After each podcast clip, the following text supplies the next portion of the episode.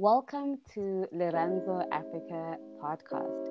Lorenzo Africa is a small business podcast that hopes to create a community for small businesses to come together and share in their highs and lows of doing business. We support the process of seeing African small businesses thrive, impact, and transforming communities. Today is officially episode three. uh, so, welcome to all the listeners. Thank you for hanging in there with us. Today's episode, we've got um, Aldevin Davids, who is the founder of Mr. Fresh. Um, and Mr. Fresh is a company that delivers fresh produce to your doorstep. Uh, it was founded in 2017 and I believe their motto is you have to avocado try it. I don't know if I'm saying it right. So um, Vinny's going to let us know more about that. Uh, so, Aldevin, uh, welcome to the show. Thank you, thank you, thank you very much, Lorenzo team. I really appreciate being here. Um, thank you so much for you know inviting us, and yeah, that we are happy to be here. Fantastic. Uh, so, Aldevin David, do you want to let the listeners know a little bit about yourself before we get into the episode? Okay, sure. So, um, my name's Aldevin, Aldevin Davids, but I go by the name Vinny as well. Uh, most people know me as Vinny, except for my neighbors, who for the last year have been calling me Villy, and I just haven't had the guts to correct them. Um, so if you see me and they call me Vali, we just go with it. Um, that's just our part and parcel of what it is. That's my name to them. But I am, yeah, I'm the founder of Mr. Fresh, um, selling fresh produce um, delivered to your home. Um, I have been in business for some time. I initially had a company um, in visual communication doing photography, video design, and as well as event coordination. So running a business and being involved in a business is something that I've always had to do and wanted to do. Um, so I enjoy the process of being in a business, starting a business, running a business, working with people. Um, and yeah, I am the father of a little boy by the name of Nebaske. He is five year, five months old, not five years, oh, almost um, five months old um, on the 26th, and he's actually joining us here today. Nebaske, he's in the middle of his feeding right now. Um, so he promised that he would be quiet, um, unless, of course, he has an opinion and he wants to say something, because he is Master Fresh, since I'm Mr. Fresh. Um, Mrs. Fresh is at work today, so I am not babysitting. I'm not babysitting. I am parenting. Um, this thing of babysitting, yo, it's nonsense. I'm a dad, Moss. He's most my child as well. Yes. So yeah, he's with me today, and I'm with him. And yeah, that that is me. I'm 32 years old. I am um, one of three children, and yeah, I've got a fiance who's a nurse. Her name is Vion, and shout out to her because she's listening now. To hey, love, hello. Uh, but yeah, that's me. Jeez, uh, Vinny, I love all the passion, the passion you have for your family, and evidently the passion you have for business, um, doing business, being part of it, owning one, working with with one. Um, so this is clearly going to be a great show. Um, I believe the first question I just wanted to ask you is: you have a keen eye as a photographer, I believe, and so I wanted to find out how did you go from a visual arts um, photography sort of background to whole food sector. How did that transition come about for Mr. Fresh? Big part of it, it was forced. Um, ah. Straight up, it was forced. So they say that there's two reasons why people go into into business. You are either um, forced, you know, to make something happen, make something work, um, or you have, you know, um, it's something that you can do on the side and that you can grow, um, but you want to be involved in business. It's a passion of yours and it's something that you want to do. So I've got both mm. sides. Um, photography is something that I started with someone who's still involved in Mr. Fresh as well. Uh, my very first mm. business partner, Ayanda Konzi. And mm. um, him and I, we did that. The unfortunate part of it is I also have a heart condition. um, with a pacemaker, which I have had since I was 16 years old. So, photography and video and editing, along with that, means long nights, long hours on your feet, long hours in front of the computer, um, at events, doing weddings, uh, all those kinds of things. It just it got too much. Um, I mean, so I, have even had open heart surgery in 2010, um, and this is my sixth pacemaker that I have in my chest wow. right now. So it really has been a matter of I was forced because it just got too much. Um, the the pressure of being on my feet, the pressure of delivering the product, the product, and the pressure of because when we started that business, we were still quite naive, mm. and there were some things that we didn't know that we didn't know, and we figured we found them out along the way. So there were some sustainability issues as well. So things like you know um, paying someone else to do the editing, um, there was problems with our costing that couldn't allow for that to happen. So, which resulted in me having to do a lot of the things um, since the, there was, you know, we've got different, we had different sides of the business, and each person had their own skills. And I was the one that was doing the photography and the video, and it's not a very easy skill that you can just transfer overnight um, for someone to pick up the editing or to pick up the photography. So it really got to a point where it was forced. Um, I, after our initial business, I still, I went, I was in recruitment um, and I left the entire business world, was doing recruitment and sales um, to the extent that I realized that this is not going to work. This is not going to be something that I'm going to just be um, sitting and doing for the rest of my life. And I started with extra income um, selling peppers, uh, red peppers, mm. yellow peppers, and green peppers. So bell peppers. I drove out yeah. to Vredendal which is up the west coast. It's about 200 kilometers odd from where I, I am, which is in Malmesbury, Cape Town. Mm. And I would drive there, get bags of peppers, and then bring them down and then start selling them at the local market um, on a mm. Saturday, like a little farmer's market. And basically, that's where it came out of, where I realized, yo, you know, people want these products. They are fresh. People are willing to, to buy them. Um, and I was like, okay, cool. This is something that I could do.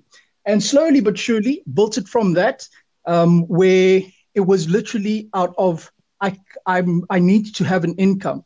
I'm unable to mm. just work um, a job for the rest of my life because I was not happy. Mm. I was not, I didn't, I didn't enjoy what I was doing. Not so much the work itself, but I was always working for someone that I didn't want to work for.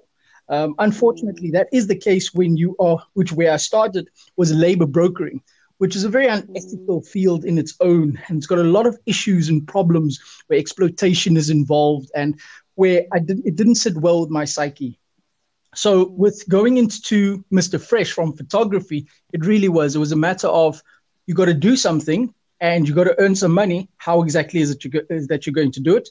And that's how the transition happened from photography all the way through to Whole Foods.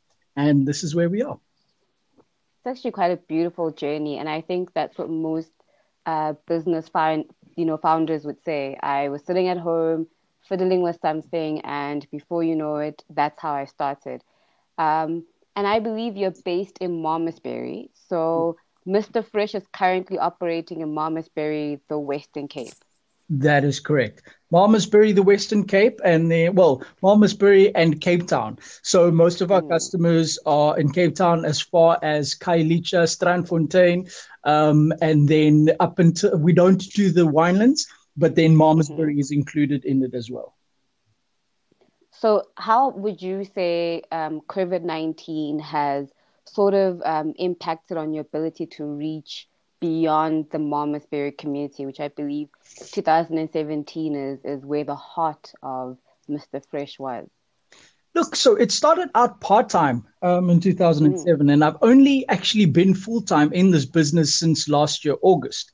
So mm. we are just less than a year old full time, um, mm-hmm. where we I've managed to get my first um, functions venue, which was in Cape yeah. Town and they were really a leg up in terms of like okay cool.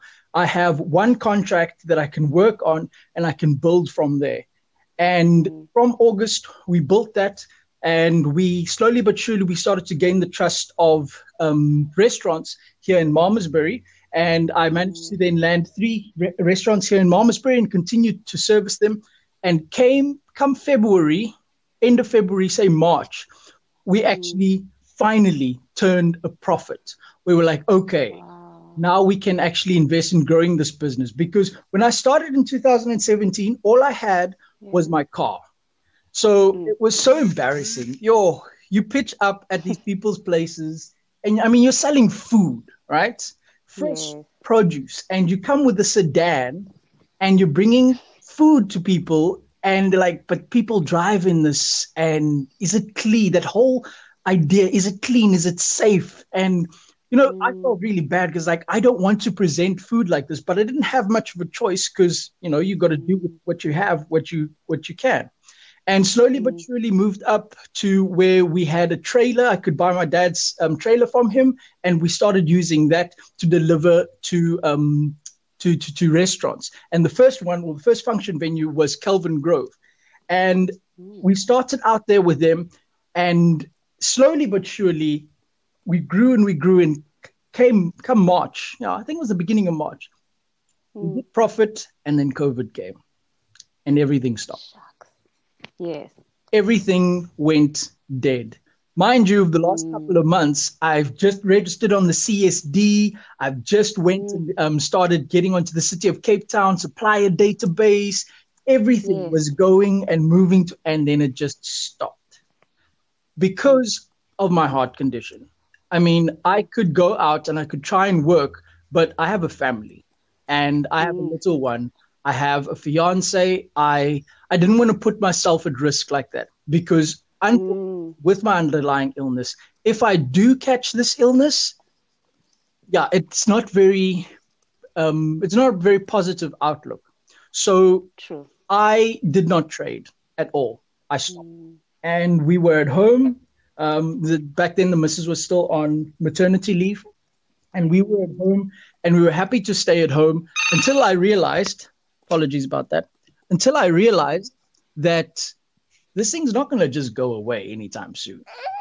Like, this is going to be with us for a much longer time than what we initially thought. So I can't just sit at home. I need to figure out something and I need to do something. And actually, this is such a surprising thing. COVID was actually an introduction or reintroduction, rather, to Cape Town homes for home delivery.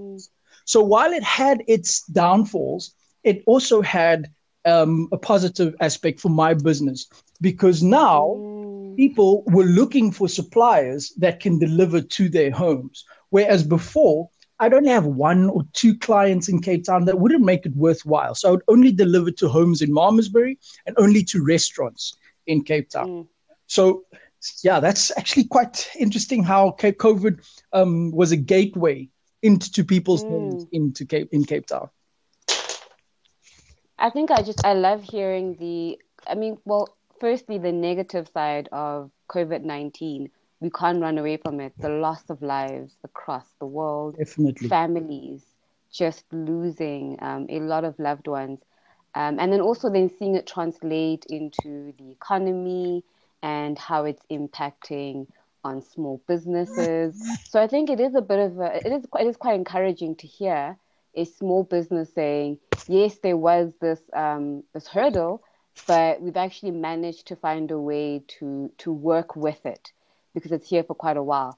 Um, and so, I mean, I think just to explain to our listeners um, who are probably like, okay, so you deliver food and you go you go to people's homes, well, deliver it to people's doors. Um, how do I get in contact you know, if I'm at home with my family.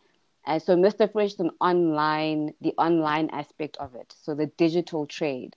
Um, so I wanted to ask, what are your thoughts when it comes to digital trade um, and how Mr. Fresh is interacting with that space? You know, three years ago when I started this, and I hmm. started advertising and saying, you know, you can buy online and you can buy via WhatsApp and you can um, order via Facebook, and I'll deliver to your home. It was yo, it was like dead quiet. Like people didn't trust it. Um, mm. There was problems with um, trying to get people to pay up front because I didn't develop a website, and they're like, nope, cash on delivery. And mm. if you if you go and you deliver to them, then that's fine. Then they pay you. That's all fair and well. But like I said, you had one, two, maybe three people that were doing it, mm. uh, or that were willing to to take your services and say, "Cool, I'll buy from you." And in 2020, I put up the website. I think it was the first week of April um, mm-hmm. after we went and we had a look at okay how am i going to protect myself and how am i going to mm. protect my customers thankfully my mother is an um, infection prevention control coordinator for the department of the western cape uh, the department of mm. um, health in the western cape and with her we developed our policies to make sure that i'm safe firstly and then everybody else safe because if i'm safe then that means mm. everybody else will be safe as well because I'm taking enough precautions to make sure that nothing happens um, to me, and then I'll pass that on, on to my customers that nothing happens to them. So when I started the website in, I think it was the first week of April, I think it was the third or the fourth of April, within a day, literally, people were flocking to the website. And wow. people people that haven't interacted with my brand before, people that have mm. never seen me necessarily before, people that don't know the name, that came across an mm. advert saw okay here's some things that i can i can buy. And they're buying with instant efts they're buying with their credit cards online. And i was actually mm. shocked. I was like yo these people are trusting how can they do this? Like, I mean, I, I, I look, I, I consider myself to be quite savvy with buying online, etc. But I'm very, very careful with where it is I put in my details, like where it is that I'm buying from. You know, like I check, okay, is it Takealot? It's like, okay, cool, yeah, I'll buy from Takealot, but I won't necessarily mm. buy from just any brand that I hear. So when I saw people just like purchasing and yes, there was an aspect of it. There's a, a, credibility aspect of it that the payment gateway that we used is PayFast, which is a well-known e-commerce um, payment channel, which I think did contribute a lot to it, which gave me that credibility for people to be able, like, okay, cool, no, I can trust this, and giving them the option of the um, bank deposit where they can do an EFT from their own um, app or whatever it may be into my bank into my bank account slowly but surely that phased out. Most of my customers are either using instant EFT online or they're using their credit cards. So seeing that migration happen, what if I started this three years ago, it would probably have taken a much longer time for that adoption to have happened. But for me to put up a website mm. and within a day for people to actually be like purchasing, not just looking around, browsing, but actually purchasing and something like fresh fruit and vegetables out of all things online, I was like, whoa, okay, there's definitely something that is here. So that migration from um, physical goods into the digital space where you don't know what you're buying, you're paying for it before the time already, that has evolved massively in my eyes. I didn't think that it could happen so quickly, but it did. And it has spurred me to focus on the digital space, focus on, on the online, and to rather expand in that than looking at the traditional spaces um, when we're looking at growth and those kinds of things. That's quite beautiful because I think um, what we've been hearing a lot um, from government is the whole notion of the fourth industrial revolution, 4IR, 4IR, e-commerce, e-commerce, and a lot of the older generation are just wondering, what is that? What do you mean? Like, what, you know, what kind of business is that? Um, and what's that going to do for for for the broader um, community?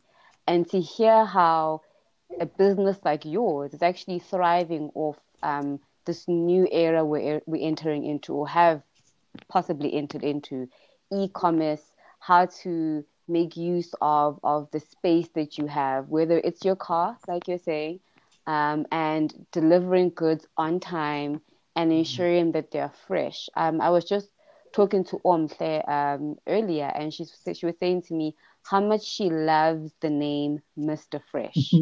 uh, it, she just loves it. She's like, it, it just brings so much ease. And then when you interact with the website, the name and the product just go hand in hand, and you think, like, if I order from this this this this person, this website, this organization, my produce are going to be fresh and they're going to be on time. And I think that's a really, really beautiful thing. And so, Vinny, what would you say the role of small businesses could possibly be in the food security? I mean, it is COVID, and um, a lot of countries have been discussing food security, and I believe South Africa does not have a food security issue, but we will we are facing household food security at that level. So there are homes that are unable to access food uh, for the various class reasons. And then there are those who might not want to leave their homes at all mm. um, out of fear of, of getting COVID. So how do how do small businesses then then add um, or become a response to, to such a such a problem? You know, urban farming. Urban mm. farming it is something that is really that we need to adopt here in South Africa before it's too late. Food security mm. is going to become a much bigger issue um, than it actually is. And that's why I was actually saying to Ayanda, who was the first investor in Mr. Fresh and still a very, very, very um, involved in all the strategic um, operations, um, saying to him that if anything, out of all the businesses that we're involved in, food needs to be something that we need to be involved in because we need to develop food security. People are not going to be able to eat not just because there isn't food. And this is what mm. I'm seeing also with um, with with where we are and what we've gone through is that accessibility to food mm. To get to the supermarket being able to get from the farm to the supermarket because of roads because of cars because of um, any sort of disruptions in that chain so urban farming like I really see us migrating, and I hope that this does happen. I see us migrating to a world where we have got little pods um, where you can rather in this particular area you have certain urban farmers that are growing certain things. Um, I have a friend of mine who does microgreens, and one of the only reason why we haven't stocked the microgreens is just because they are quite um, delicate. Um, it's a little bit difficult mm. to transport uh, to, to transport them um, from harvesting to table. You need to have a constant um, cold chain um, that is unbroken, which unfortunately we've not been able to do just as yet. But he does microgreens which is fantastic. He's in Durbanville and I can get my microgreens from him. But if I'm in Durbanville and I need potatoes or I need onions, then I need to get the stuff from Ceres or I need to get the stuff from Sandveld, mm. which is 100 kilometers, 150 kilometers, which sounds like nothing. Now it is. But later we're going to have problems. So these little pods of urban farming, I think that's really where it where it is that we need to head. If we look at the UK and um, the US, they've got things where they've got vertical farms where they're growing in warehouses, and people like in the wow. in their little rooms where it is that they are all sorts of things. And it doesn't necessarily have to be the full scale traditional vegetable. Micro vegetables have got so much more nutrition than the, the, the full scale vegetable. And they're easy to grow, short period of time, and it costs a little bit less in order for you to actually produce them. Your yield that you can grow out of that is also much more. It's a quicker turnaround time um, where you can get from your neighbor to your area where you were growing for a specific area. So I hope and I pray that that's the, the route that we're going to, to go to. But if we're going to solve the security issue as far as food is concerned, I think one of the mm. biggest issues we need to look at is accessibility. Um, the mm. supply, it could still be there. I mean, we'll have problems with our environment. Yes, sure. But accessibility, I think, is going to be a major, major issue. This whole thing of COVID has really taught me the value of local, purchasing local, um, yes spending local, buying local, everything local. So what has worked for for for um, or what has been told to us is we need to go to your nearest supermarket, right? And you need mm. to buy from your nearest supermarket. But there's only one supermarket that's here, and that's USave. Sorry, I shouldn't say mm. It's it's it's a um, it's it's it's it's it's it's not your usual um, shop that you would go to, for example. Mm. But that one now mm. is in town, which is further from where you are staying in the rural yes. area. And now you can't get the stuff that you usually get. And that mm. becomes a problem because perhaps now this this um, supermarket doesn't have the things that you'd usually need, and maybe you're lactose intolerant. Maybe you can't take glu- gluten. Maybe your body's allergic to that. But this particular supermarket doesn't stock that. So what now? So having that accessibility like close to you in your area, I think that's what's going to um, solve our our our issues or not it's going to contribute to solving the problem to food mm. security shucks i think the accessibility one is something that um, when the lockdown regulations uh, were were announced by the president of south africa um, started to really come to the fore for a lot of families that um, find themselves in, in impoverished um, um, situations mm-hmm. is how are we going to feed um, how are we going to feed everyone under um, this roof?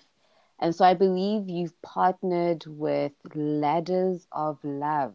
Ladles uh, of love could you please tell us ladles. There we go. Thank you. Ladles of love?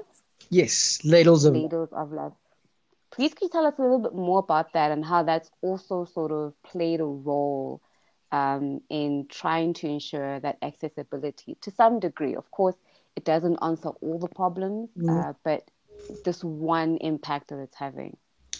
So yeah, no, that I mean, I I think how that was born was when I saw this influx of customers. Um, and how busy it is that we, we were, and the amount of people that were ordering from us um, one of the mm. things that I was like, you know, hold on, wait a second, I can't eat alone. This is not right. And I actually started to feel guilty. And this is mm. this is um, part of me that I still fight with. It's like, hey, should I be involved in business? Like, do I have the mm. capitalism for this in order to, you know, make this work? Um, but I really think that we can be um, socially conscious and still be involved in a business. Um, and it, it, started with a conversation with another friend of mine who's a comedian, uh, Martin Evans. And he stays in town in, in Bree Street. And I would always see him posting things uh, about people that are living on the streets um, out on that side, and he has a real passion for it. And really was that I was like, look, I need an, I need an, I need an outlet. I need to be able to, to connect with how it is that I know I don't have a lot of time. I don't have a lot of resources and I don't have a lot of energy. So I can't physically go and di- distribute to every single home. I'm also not going to have a big impact on that. So, in speaking with him, I was like, listen, do you know of something, how it is that um, what I can do from my side, because I have access to be able to get the stuff at cost price, which would then be able to make it easier to, get, um, you know, a, a large amount of food together, but getting the stuff out can be a problem. Um, and it's from that that we then got in touch with Ladles of Love.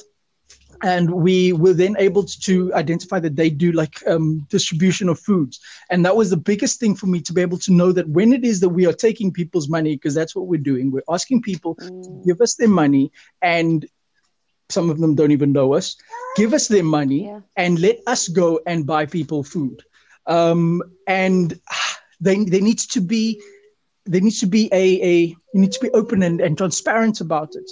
And the best way for me to do to, to do that was to partner with somebody that is already doing it, that has got a very good um, track record, and have mm. got impact on what is that, that needs to to happen. So we partnered with Ladles of Love, and we distribute um, food parcels via them. So what happens is people can purchase a Let's Feed the Hungry um, box for as little as a hundred rand.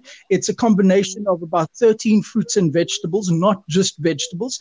Um, not I'm not taking any away from anything that anyone else does, but you can't just eat potatoes, onions, and carrots. It's just not. That's not all there is. Um, there, there's oranges in there, there's some apples in there, some pears in there, some naartjies in there. You've got to have a balanced diet. I mean, the whole thing of five a day, you've got to eat your colors and you've got to eat at least five vegetables a day. And if you're just going to have five potatoes a day, I mean, that's also not going to be healthy for you. So we partnered with them for them to be able to then distribute um, the fruits and vegetables. It's not something that we push very hard. Um, as you might have noticed, in the beginning when we opened up, we did. We allow people to purchase as they do. We also um, contribute a portion from from our earnings. We contribute ourselves, and we don't post anything on our social media.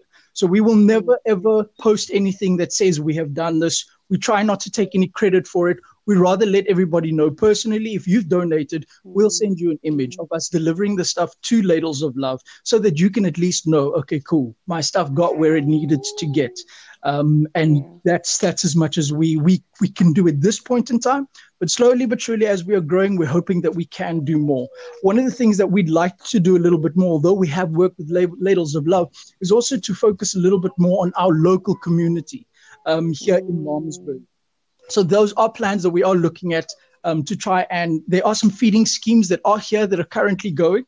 Um, but it is something that we'd like to do to try and focus a little bit more on our local community. But weekly, we're currently delivering to Ladles of Love, um, where they're getting some of those fruits and veggies for their soup kitchen. And yeah, then they can distribute that. And we know that at least that's going to the people that need it the most.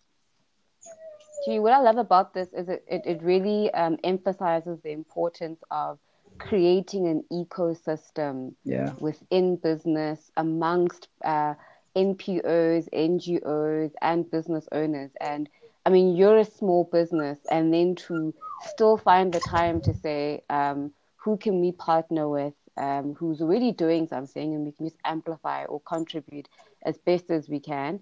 Um, and also, I mean, I think for the listeners, it's it, when you when you're sitting at home, you're like, I want to buy my food wherever I get it, but it is great if I have the finances to contribute to something that's happening. I think it's great that we can go onto the website and see how to get involved. Uh, so I just wanted to then move to um, collaborations because this is one form of collaborating. Mm-hmm. And so I believe you've collaborated with other small businesses. We've got some almond breeze on the website, mm-hmm. we've got Himalaya salt grinder, mm-hmm. surf fruit, Ubuntu extra virgin olive oil, all these great, this great variety of, of different um, products that we can get on the website.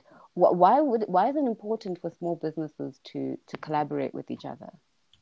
Oh, you know, one hand washes the other. Honestly, um, there is you got to recognize your strengths, and if you are thinking that you can do everything, I'm sorry, like it's not going to work. There is a saying that mm. says, if you want to go fast, go alone. If you want to go further, go together and mm. that is really the practice the, the the the actual the work the actualization of that is speaking to your strengths and seeing what it is that you can offer and that's why you got to know your business and i think that is still part and parcel of my journey is knowing exactly what business i am in what exactly is it yeah. that i am doing yes i'm selling fruit and vegetables but what i've realized more than anything else outside of selling fruit and vegetables what i'm doing is I am getting healthy food to people. So I can mm. I am a conduit to get thing healthy things to people.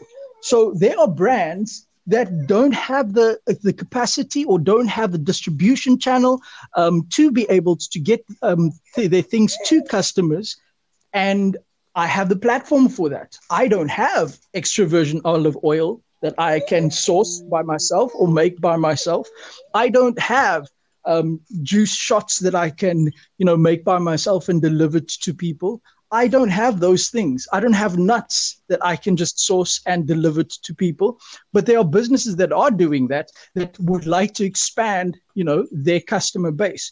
So with working together with someone like Ubuntu Extra Virgin Olive Oil um, to deliver in Cape Town, I mean, it's just knowing our strengths and knowing their strengths and then just leveraging those two and working together. Does that mean I need to take a little bit of a lesser pro, uh, pro, a profit margin? Yes, it does. But what does that mean for the mm. ecosystem? It just means that there are more brands that are participating. People are eating a lot healthier. And if they grow, mm. I grow. I mean, Ayanda always loves to say, um, a rising tide lifts all boats. I think it's one of the coolest mm. sayings um, that I've heard from him, and he's got a lot of them. Um, but so if we are helping each other, like, I mean, it's just going to be to the benefit of everyone. We need to realize that everything's ecosystems. If you kill a mosquito in an ecosystem, mm. that whole entire thing gets messed up. So if you're a mosquito, play your part as a mosquito. If you are a frog, mm. part as the frog, and that doesn't take anything away from you from you being a frog. There's no one else that's a frog. It's only you. So be the yeah. best damn frog that you can be. As cliche as that, that sounds, that is exactly what we've done as far as the partnering is concerned. So we're continuing trying to look for other brands that we can work with that whether they have their own distribution channel, whether they don't have their own distribution channel, the thing is we want to be able to have a place where people can buy healthy foods. Yes, there are people that are doing it, but I want to do it as well. And I want to do it the way that I do it and I want yeah. to do it with the people that I want to work with. So we are hoping that through our collaborations, we're going to be able to build more businesses. And in building more businesses, we're going to make it more competitive. And making it more competitive, we're going to make it easier for the consumer. who has a wider choice, and essentially, then they can be more accessible to food.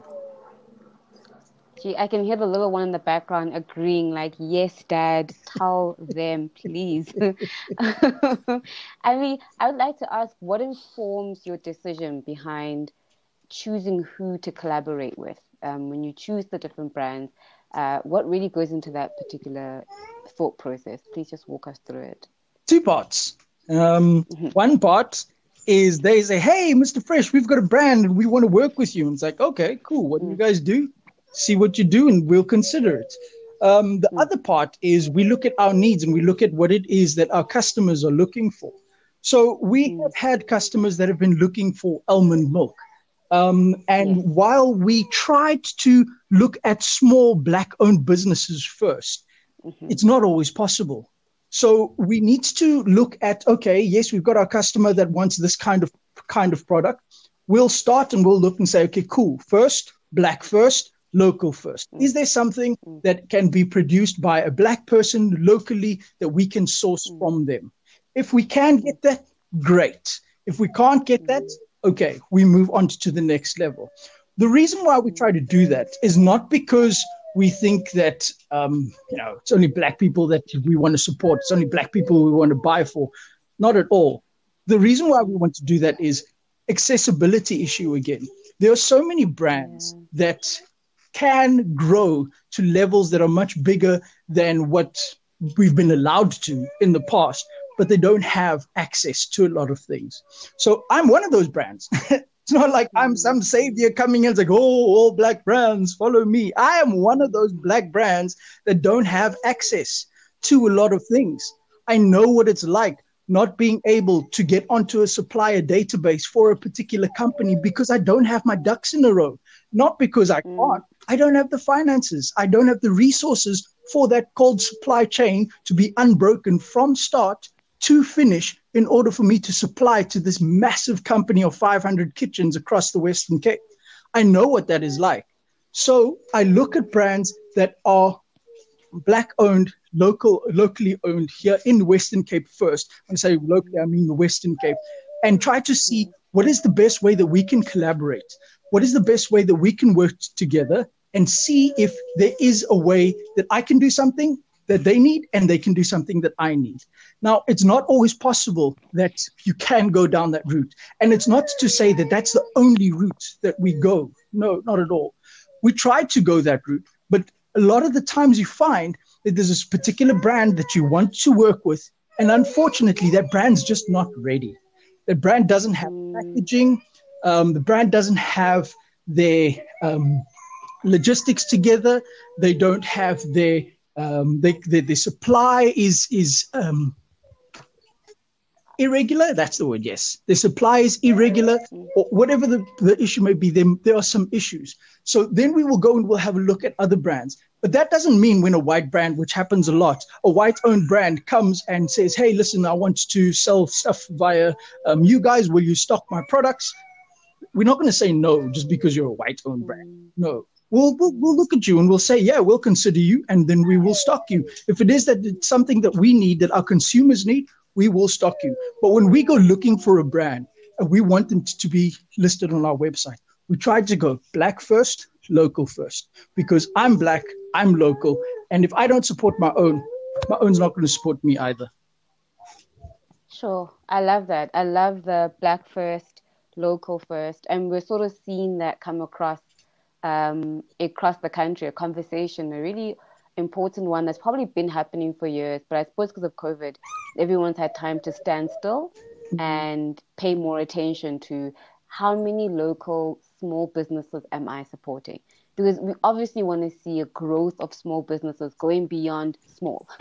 we want it to be small businesses with a legacy Absolutely. beyond just making it through the first year. Exactly. You know, so I think congratulations firstly to Mr. Fresh for for getting to the point where they're able to make a profit because that's the reality of being a small business right is most small businesses don't make it past the first year of operation yep. um, and that's that's another truth that at times is overshadowed by the success of small businesses. So I really love that through this conversation we've been able to to go through the the um, what is it, the ebbs and flows um, mm-hmm. of doing business. It's not always um, this high rising tide. There are times when hmm. um, it really pulls it pulls back, um, and so I, I, I think the, the question around um, cultivating an ethical business environment is quite important, right? Definitely. And I don't know what your thoughts are when it comes particularly to the SADC um, community, how small African businesses can contribute to cultivating an ethical small business. We do see the exploitation that tends to take place at times, you know, by big conglomerates. And mm. as much as we're small businesses and want to see growth and profit, uh, I think we don't want to necessarily repeat the mistakes of what we're seeing happening by um, monopoly businesses. Um, yeah. You know, you touched on the labor market earlier on and how at times uh, labor rights are are not followed. Um, there's a total disregard. Uh, I mean, the wine sex, the wine industry in, in, in Cape Town. Need I go further? Hmm. Uh, so, as a small business, uh, how how important and valuable is that to you? Yeah, you know that's such a tricky thing. It's so incredibly mm. difficult at times. Um, I mm. found that it's easier to be unethical than it is to be ethical. Mm and you get less flack with being unethical than you are with mm. being ethical and that's mm. such it's so weird. It's so incredibly weird how that happens. Because mm. you know you want to try and be as ethical as possible with the kinds of products that you source.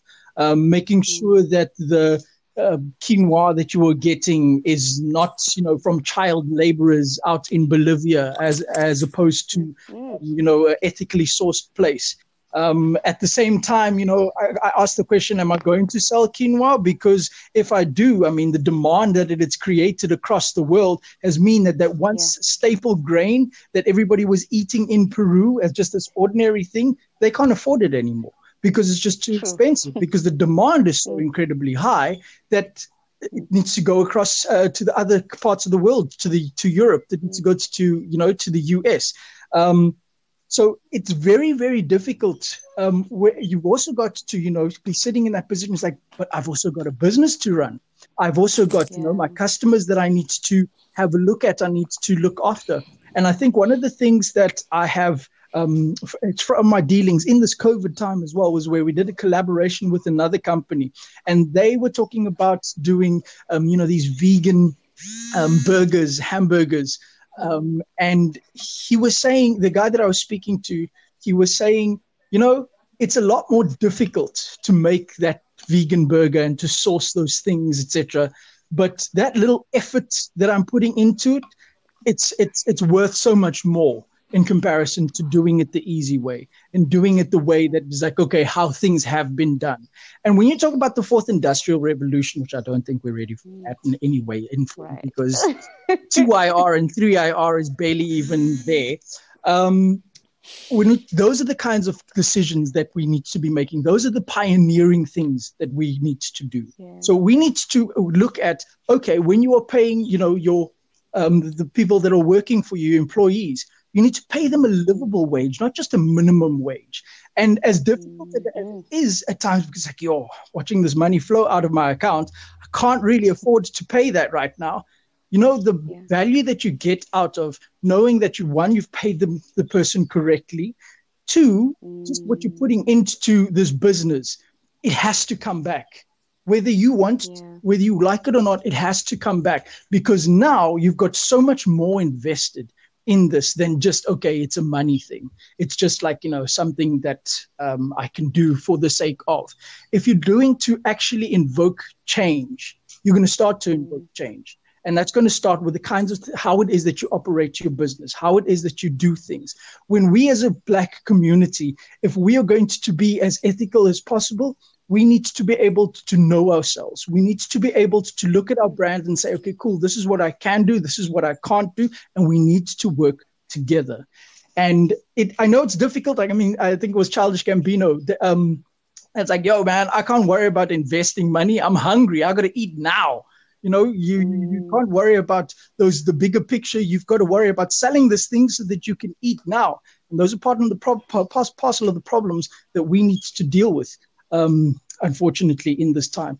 So being ethical, it is incredibly difficult but it is worth it yeah. at the end of the day. So we try to wherever it is where we source our products, we try to have a look into see where does it that come from, who is the farmer, does that farmer look after their people, how is it that they are working together. We try to source from black farmers in the Western Cape. It's so incredibly difficult um, to be able to, to get because this is the toss up again. I can go to this one particular black farmer where I can go and get spinach, but then I only get spinach. Whereas if I go to this farmer, he has got this, that, that, and the other thing. It brings my cost, my operational cost down, and it allows me to actually um, to actually turn a profit and to actually, you know, make business and do exactly what I'm in to do this, and that's to make business. Because if this business doesn't work, all that good that I'm trying to do is going to be for nothing. It's just going to be a time filler, just for the sake of, oh, okay, cool, yeah, that's not why I got into this business. That's not why I'm doing what it is that I'm doing.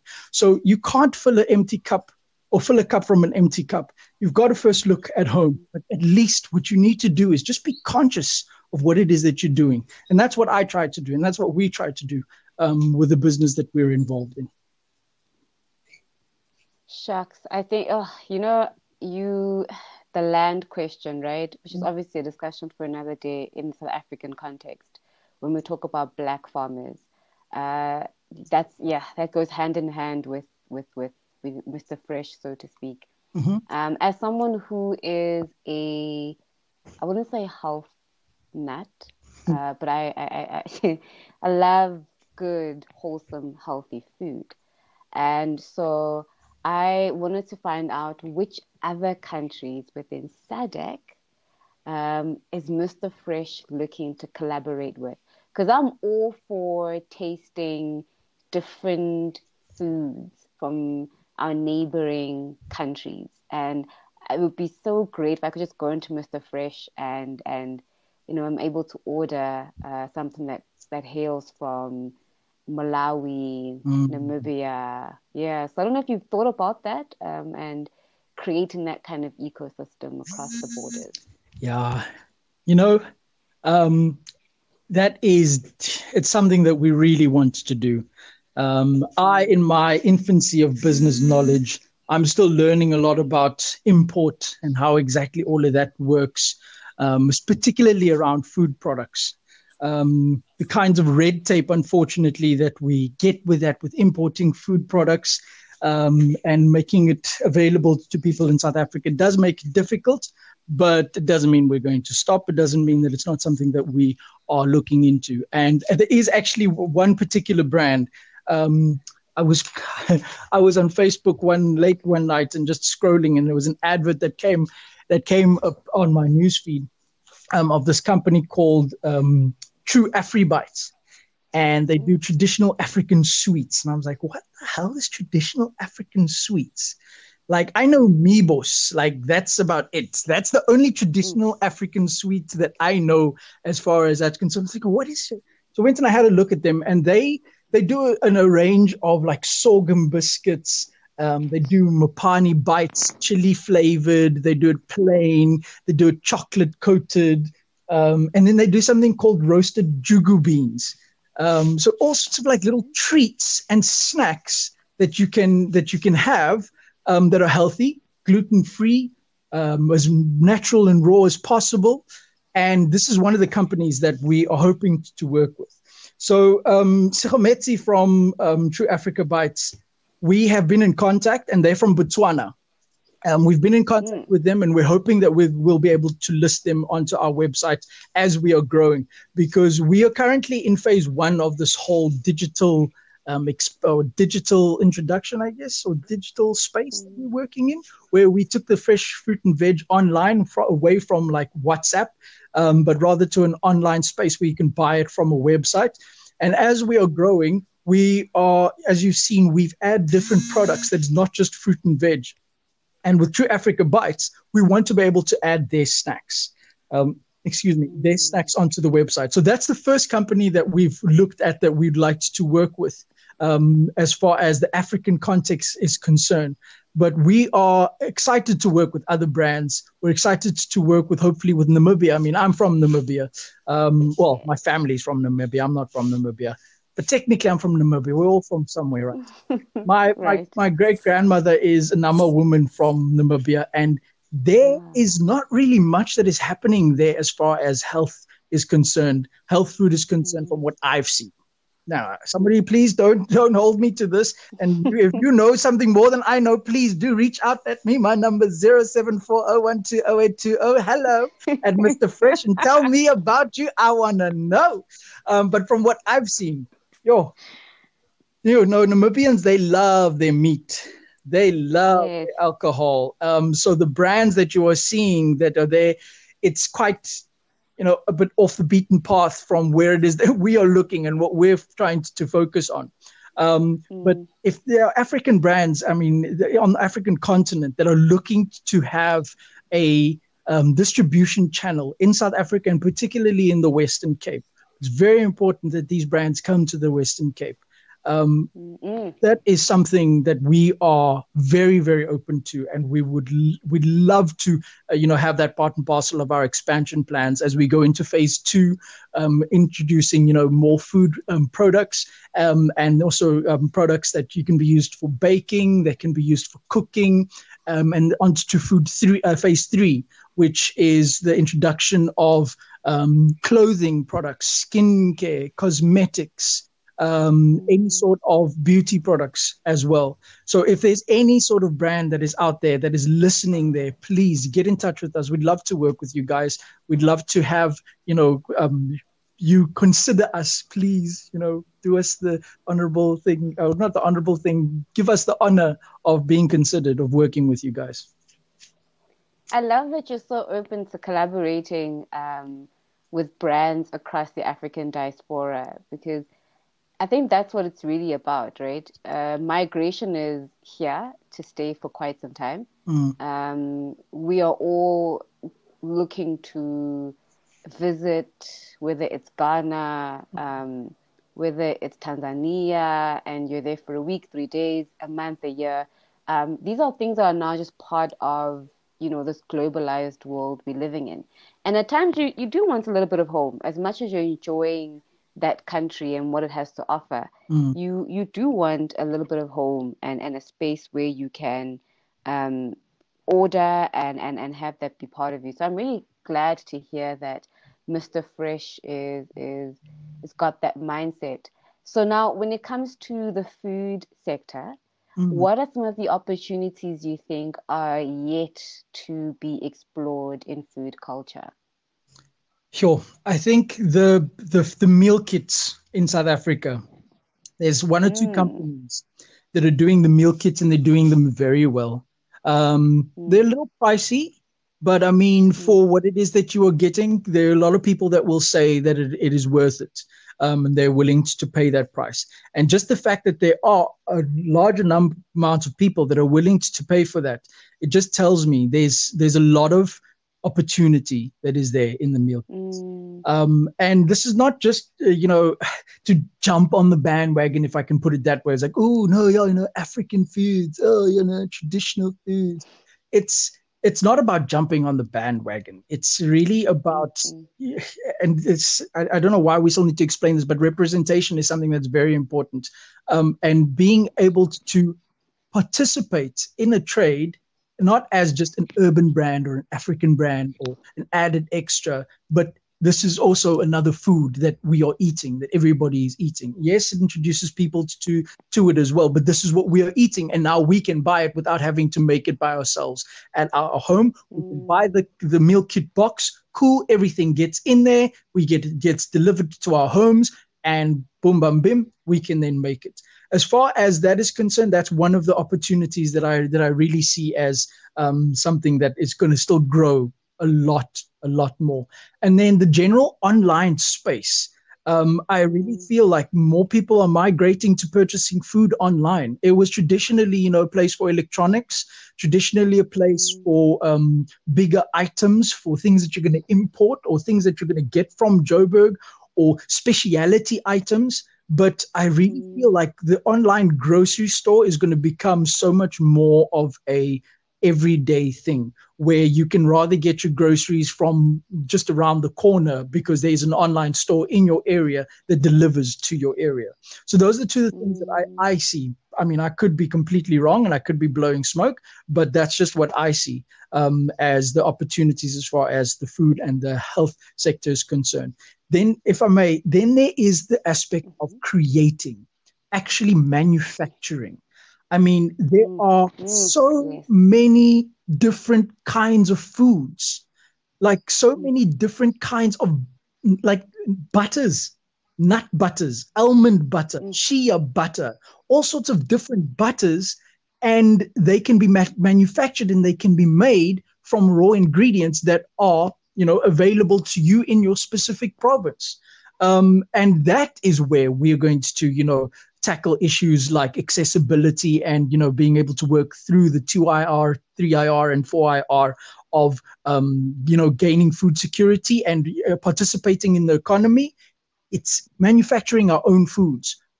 Unfortunately, with that, there's a lot of regulation that comes with that.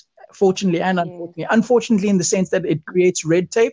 Fortunately, that you know you need food safety. You can't just also have anybody creating anything and this is something you're going to eat especially now especially now in the time where we are.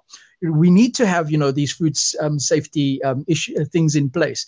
Um, but we need to be able to participate as well. And this is one of the things we want to do. Uh, this is more further longer down the road and that's agro processing um, but the, Mm. the things that go into that you know like as far as food safety is concerned it's not a joke. It costs a lot of money and it's not easy um, but there's massive job opportunities that is around that because you know so many processes that are involved in keeping the food safe keeping the food clean and keeping uh, you know the, the health factor in check um, but making our own coleslaw making our own julienne carrots making our own spaghetti baby marrow um, that we can Mm. and we can send out as opposed to sourcing it it just it's those are the opportunities those are the things that are there where you can take and you're like you know what? We can run with this. We can make this happen. And even if it is uh, uh, this is not to say like oh everybody's going to be making stuff. The moment we start manufacturing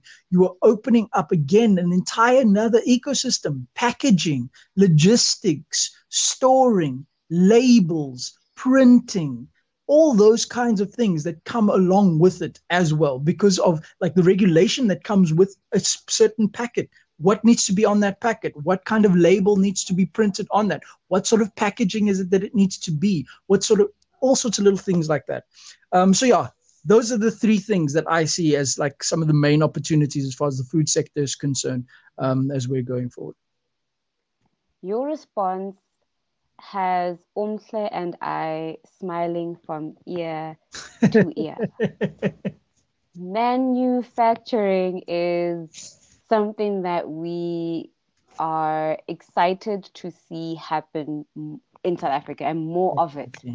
And not just South Africa, but across the continent. definitely with the whole idea of the African Continental Free Trade Agreement without a strong base Mm, um, and that industrial force you're referring to, you know, before we even get to the fourth one, um, we're really not going to be changing much, right but keeping things more or less the same. Right. So wait, we we have this thing we like to do. I know we could go on and on and on, Vinny. So um, before we we we um, we we part ways, and I'm sure the listeners are also like, I want to get up and go grab something to drink or whatever the case is. Um, we like to do this fun game on the show. okay We ask all our guests, uh, and we've asked our listeners, so please tweet us your responses. Uh, which African countries can we find shea butter? And you cannot answer Ghana or Togo; those have been taken by our previous guests. Uh, care to take a guess? uh, can i say west africa We know it's West Africa, but we know. In fact, we know that there's the African shea butter belt, I believe. um, roughly 21 countries, actually. So listen, from West Africa, 21 countries.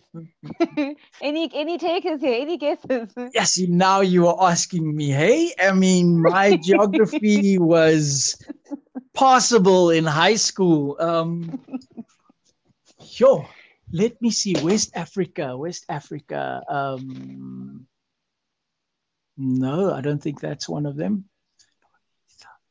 Uh, oof, I'm gonna take a wild guess here, and please, this is so bad. Oh no, you're hate. You're literally this is gonna hate me. um, Algeria. Uh, care to take another guess? Um, There's one in East Africa. I'll give you a guess, and the Maasais reside there. the who? The Maasai people. Oh, Kenya. Yes, there we go. Not West Africa, but they are one of the one of the countries. Um, I don't know. So you know, you know, so it might seem like a light game, but uh, you know, we never take the time at times to think about where do almonds come from Right. in in Africa. Um, so here's the second one. This is one that's more tailored to your business. Uh, we know we can get fruits and vegetables from the site. Mhm. Uh, what are some of the fun ways we can actually use our fruit and vegetables apart from consuming them? So, what are the products? I've, I've gotten avocados from you before Mhm. and they were great. Um, so, what else? What? How could I use an avocado? Or I heard you mentioning something about a butter or a bar. I'm not quite sure. Um, so I was talking about a nut butter. So almond butter. Um, almond is uh, can be used as a butter either for the skin or to eat, just like shea butter as well. And also they make Wow. almond milk out of almond nuts. Um, something that you can also let me see. What is one of the fruits that is really great um, that you can use? Oh, ginger. Okay. Oh, this week we kind of know ginger. You know, is great for nausea. Um, you can suck on a piece of ginger. Um, if you're feeling nauseated, you can suck on a piece of ginger to actually help with your digestive issues. Um, drinking some ginger water and lemon is very, very good for your for your gut. Um, your gut is also almost where your second brain is. So taking care of that is is is very important with your with with ginger and with lemon. Um, what was one of the things? Avocado hmm, avocado you can really just you can put it on your face if you want. Cucumbers you can also put on your eyes. Um, cucumbers is like ninety percent water. Um, like uh, much with tea bags when people take tea bags and they put them on their eyes to help with like you know the crow's feet and with the bags. Cucumber, it's because of the moisture that is in in the cucumber. You can actually cut that up and put that onto your eyes, and that does wonders wonders for your skin. Yeah, I think that Thank you, Vinny. something that you Now can listeners have ideas. You know, when we when we get something from Mr. Fresh, uh, there's more than one use. And so we've got just three final questions. Uh, the first one being, what advice would you give to someone who wants to start an e-commerce sort of driven business? somebody that wants to start an e-commerce driven business the easiest and quickest way that i've found to be able to put up a business within like a day two days shopify. Straight up. Shopify. shopify. Okay. they're so it's so listener. easy to use. Um, it really is. It, it does cost a little bit of money. It costs about $29 a month after you've used the um, the free trial for the first uh, three months i think it is. Um, but it's worth it. It's drop and drag click and add. There's no extra coding really that you need. There's no advanced techniques so shopify definitely shopify Lovely. Thank you. And then the second question, because we spoke about the whole notion of ethical business, how Mm. it's sometimes a lot easier to be unethical. Mm. Um, and I can imagine when you've chosen the ethical route, the pressures of, of, of your mental wellness um, and the pressures of paying people um, and seeing that money also leave the account and, and you know, just, just the, the, the admin around just doing business and being a business owner. What are some of the self care tools that you rely on um, as someone who's in small in, in, in small business sector? have a day just have at least one day where you don't you don't do anything with the business so we hmm. try in our family and i say try because i'm very bad with my phone um, but my partner tries to keep me in check as far as that's concerned to have sunday to be family day um, to hmm. not do any business not to answer any calls not to do anything and just focus on the family. Um, so really m- don't just say oh i'm going to take the time. Make that hmm time. Like literally put it out and say this is what uh, this is the time where i'm going to stop. I have moved from working on my laptop in the room to only working in the office on the laptop so that i can separate just mentally separate the two places where this is work this is bedroom this is sleep this is family this is nothing to do with work um, so something small like that yeah just make some time um, available. And if that time is just you sitting listening to um, audio loops that you've downloaded of a baby laughing, because that is one of the most stress relieving things in the world. If I want to stop stressing, I just make Nebascare laugh. And that giggle and that laugh, it really is, yo, it takes a load off of your shoulders. But just make the time. Thanks, Vinny. And then just lastly, where can people find you? Where can they find Mr. Fresh? So we are on mrfreshproduce.co.za. That's www, or without www, I've realized as of late. But Mr. Fresh Produce co.za um, is where you can find us for our website, where you'll be able to check out all our products, buy any of our products. We've also just launched a blog. Yay! Um, we introduced um, a first blogger, um, which we will get some recipes and things um, that you can try um, in your in your in the comfort of your home. And then you could also find us on Instagram, which is Mr. Fresh Pro. That's that's at Mr. Fresh Pro excuse me, we will be on Instagram and then on Facebook. We are on Facebook with Mr. Fresh CK. So that's Charlie Kilo, Mr. Fresh CK. And then you can also find me on WhatsApp. Um, if you are on the website, if you click on the little WhatsApp button, you'll go straight to my telephone and you'll be able to, to speak to me. But if you want to call me or SMS me or WhatsApp me, it's 074 012 20. If you want to pay me a visit, you better have a permit and you better be delivering products. That's the only way that you can pay me a visit here in Malmesbury. Aldervin, David, thank you so much for sharing. Um, thank you for taking the time to to walk us through your business journey. And before, obviously, thank you to the Bambino for also joining us um, on the show today.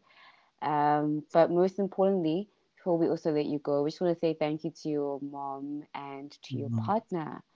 They are on the front line, and we are so grateful for the decision to to serve, I suppose, the nation um, where they've been placed. So please do thank them from the Lorenzo team, and I'm sure from our listeners as well. Uh, thank you so much, Vinny. Thank you very much, Micheline. I appreciate it.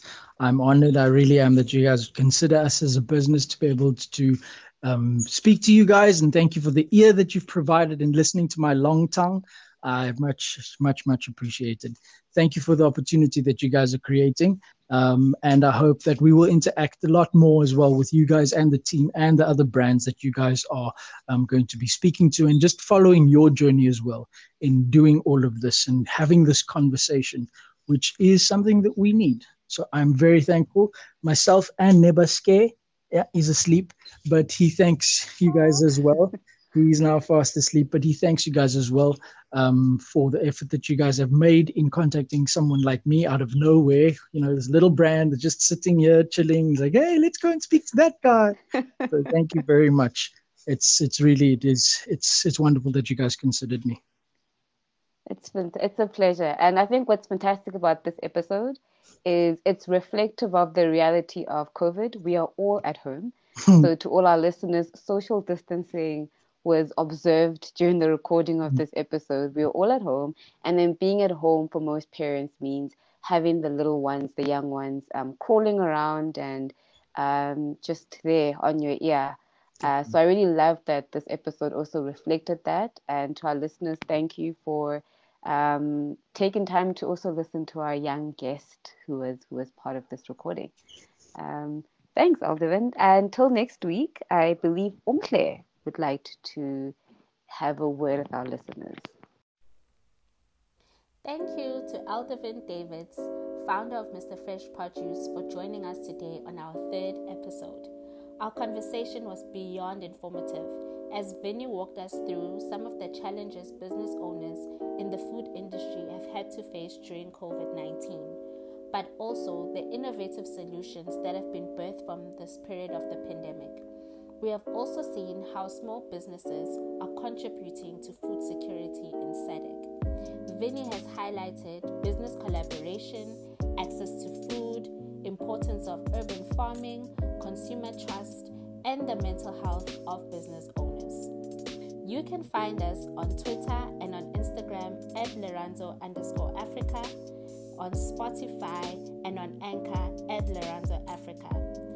From us to Mr. Fresh, thank you. And until next week, stay rooted.